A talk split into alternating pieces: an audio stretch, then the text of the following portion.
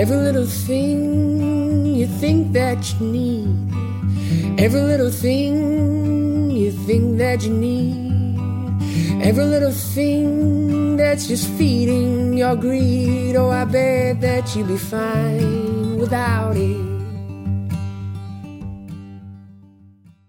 Right now, I'd like to do a, a little mini private podcast with the 600 of you and uh, the people who are listening at home on Patreon. You open to that?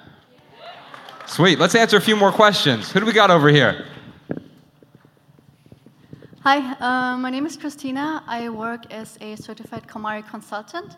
And when working with my clients, we focus on only keeping things that spark joy and discard the rest. And sometimes some of the items don't serve a purpose. It could be a shirt that's completely damaged, but you still want to keep it because you really love it. So I want to know did you keep any item that serves absolutely no purpose for you, but that you love? Yeah, so, so I don't love things. And, and, things augment my life. Now, here's what I'll say as a minimalist, everything I own serves a purpose, or it brings me joy, right? But sometimes it's imaginary joy. And if it's imaginary joy, if I'm pretending I'm getting some sort of value from it, that's what oh, that's all. When I, we always hear us talk about adding value. That's all it means. Does it serve a purpose or bring me joy? But I have to be honest with myself, and quite often I'll have to. I'll encourage people to repurpose things if it's just sitting in a drawer or a closet and it's not actually bringing you joy. There's something you can do with old shirts, or uh, I mean, if you don't want to get rid of them. No, I didn't. I didn't hold on to any things that were just sentimental that I don't display somewhere though. Wow, okay. Yeah, I mean, I, I have more art than Josh has. I mean, we don't really compare the things that we have. That would be silly. My art's bigger than your art. Not on stage, Millie. Come on, man. No, I, uh, I, I certainly do have things that you know maybe don't serve an exact purpose, but yeah, certain like I love. Um, I, I have. I, I couldn't. I mean, if I sat here and thought about it, I could tell you how many paintings, but you know, just a handful of paintings and stuff that are displayed around my home.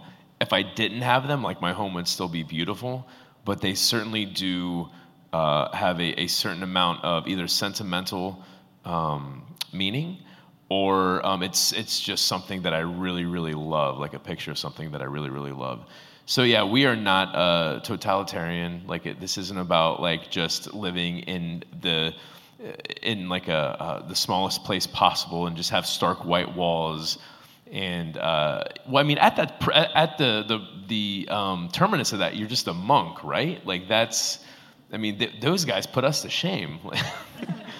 Um, so no, uh, I, I think that it's I think that it's important that we have things that that bring us joy. I mean, I'm trying to think of something I have that is kind of pointless, but I still hold on to. I mean, I guess the only thing that really comes to mind is um, when I was in high school, I was begging my Oma to like get me a Stein from Germany, and she finally got me one, and that means a lot to me. Like I really love that thing. I don't think I'll ever get rid of it. And I just went to Germany in July uh, for the first time and visited uh, where where she grew up. I'm, I'm, German. That's great to hear. Awesome. Yeah, yeah. We went. To, uh, she's from Bavaria, and uh, Landshut, if you know where that's just east of Munich. Yeah, and um, it was great. And like now, that Stein even means more to me. Like it had this um, like uh, uh, coat of arms on it, I guess, and I had no idea what it was. But now I'm like, oh, that's that's Bayern which is German for uh, Bavaria. I, I, mean, I just didn't know that. So now, like, it even has more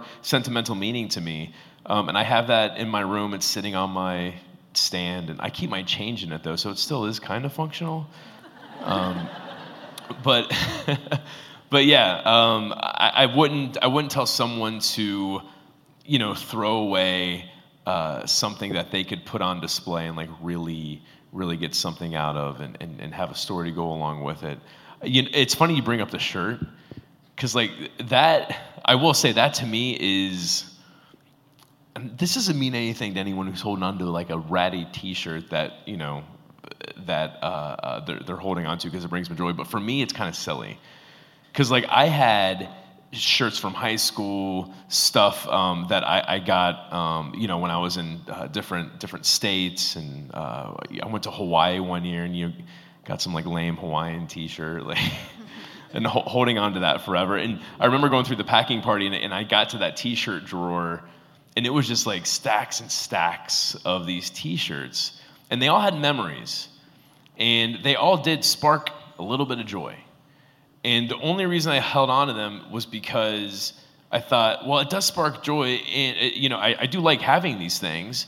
And if I, you know, if I'm going to cut the grass, if I'm going to like, you know, do some painting around the house, or uh, you know, doing some doing some work around the, my house, I will totally wear these shirts. But I have like 20 of them. Like, never am I going to need that many extra T-shirts to uh, to to to do to do housework in.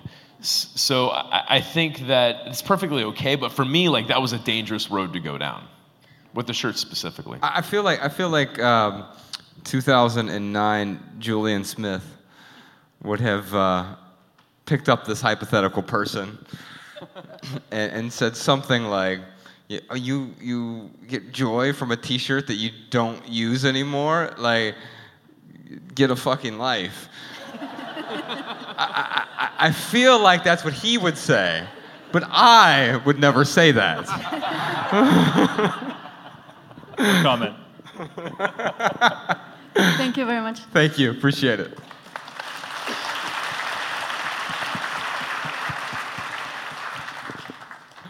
Hi, my name's Olivia. I'm one of the people who are dragged here. Um, I can see the bruises. yeah. um, like many people, I use my phone a lot. And I'm pretty sure when you were in the corporate world, you probably had to too. How did you minimalize using your electronics in a way that was healthy? Yeah, well, you know, a, a phone is a tool, right?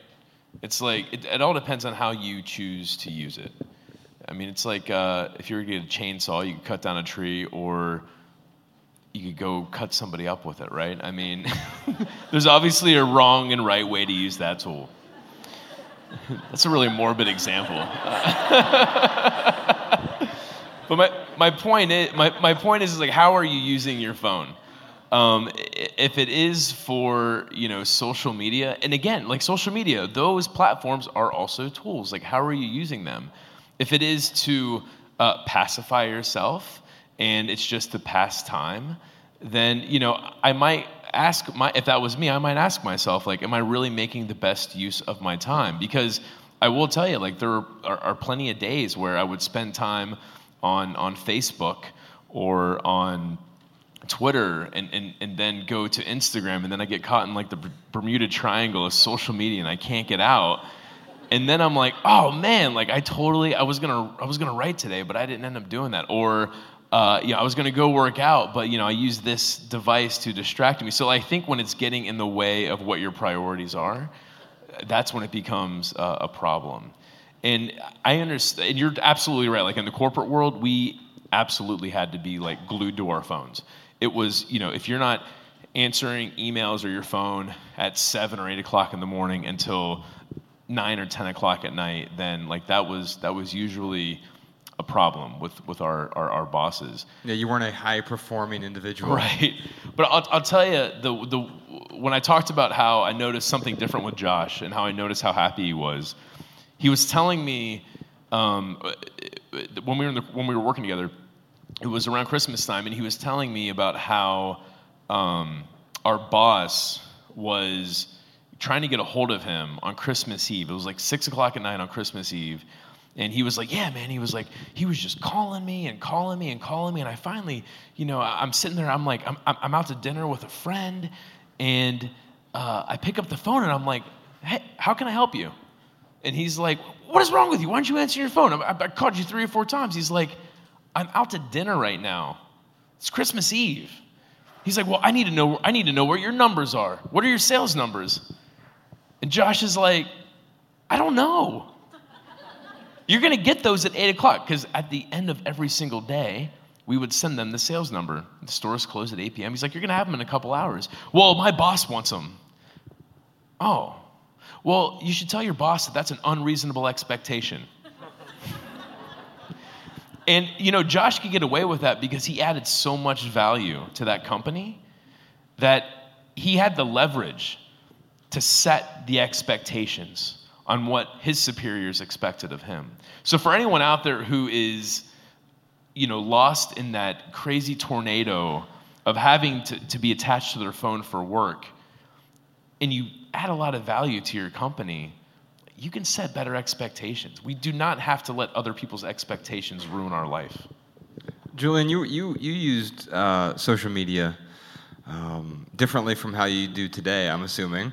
Um, you, you're on it far less because of, I mean, well, natural progression of, of things. But you used, you used Twitter in particular as, as a communication tool, and, and you were very, very plugged into that world. It seems to me like you didn't just unplug, but you just sort of uh, stepped back, quite a few steps back. What did that process look like? I mean, it is a, it's a, it, it really is a Bermuda Triangle, right? Where you're, I'll check Instagram, I'll check Twitter, I'll check Facebook, I'll check Instagram, I'll check Twitter. What did I say? Was it Twitter? Twitter, and it's endless, and it's an endless cycle. So uh, at some point, you just have to delete the stuff from your phone, and you're just like, because the friction, the friction is too low. They're, they're too good at, at it. They're too good at making you want to spend time on it. Right. It's not your job to be on it, but it's their job to make sure you stay on it. And they're very good at that job. So at some point, you just have to drop them as much as you can, and just like or leave them. And, and it's it's, you know, we talked about anxiety before. It's it's anxiety producing at some point. Yeah. And uh, and you have to like it, this is not giving me anything. You know, it's tough. It's really it's really tough to do. But at some point, you just have to stare yourself in the mirror and be like, this is making my life worse. Not hmm. always, but sometimes.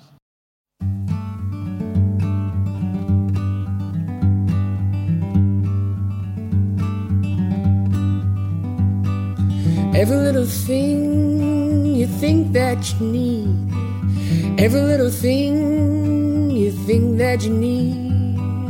Every little thing that's just feeding your greed. Oh, I bet that you'd be fine without it. Every little thing that you gotta have. Every little thing that you gotta have. You gotta reach for gotta grab. Oh, I bet that you'd be fine without it. So tear your eyes away, or tear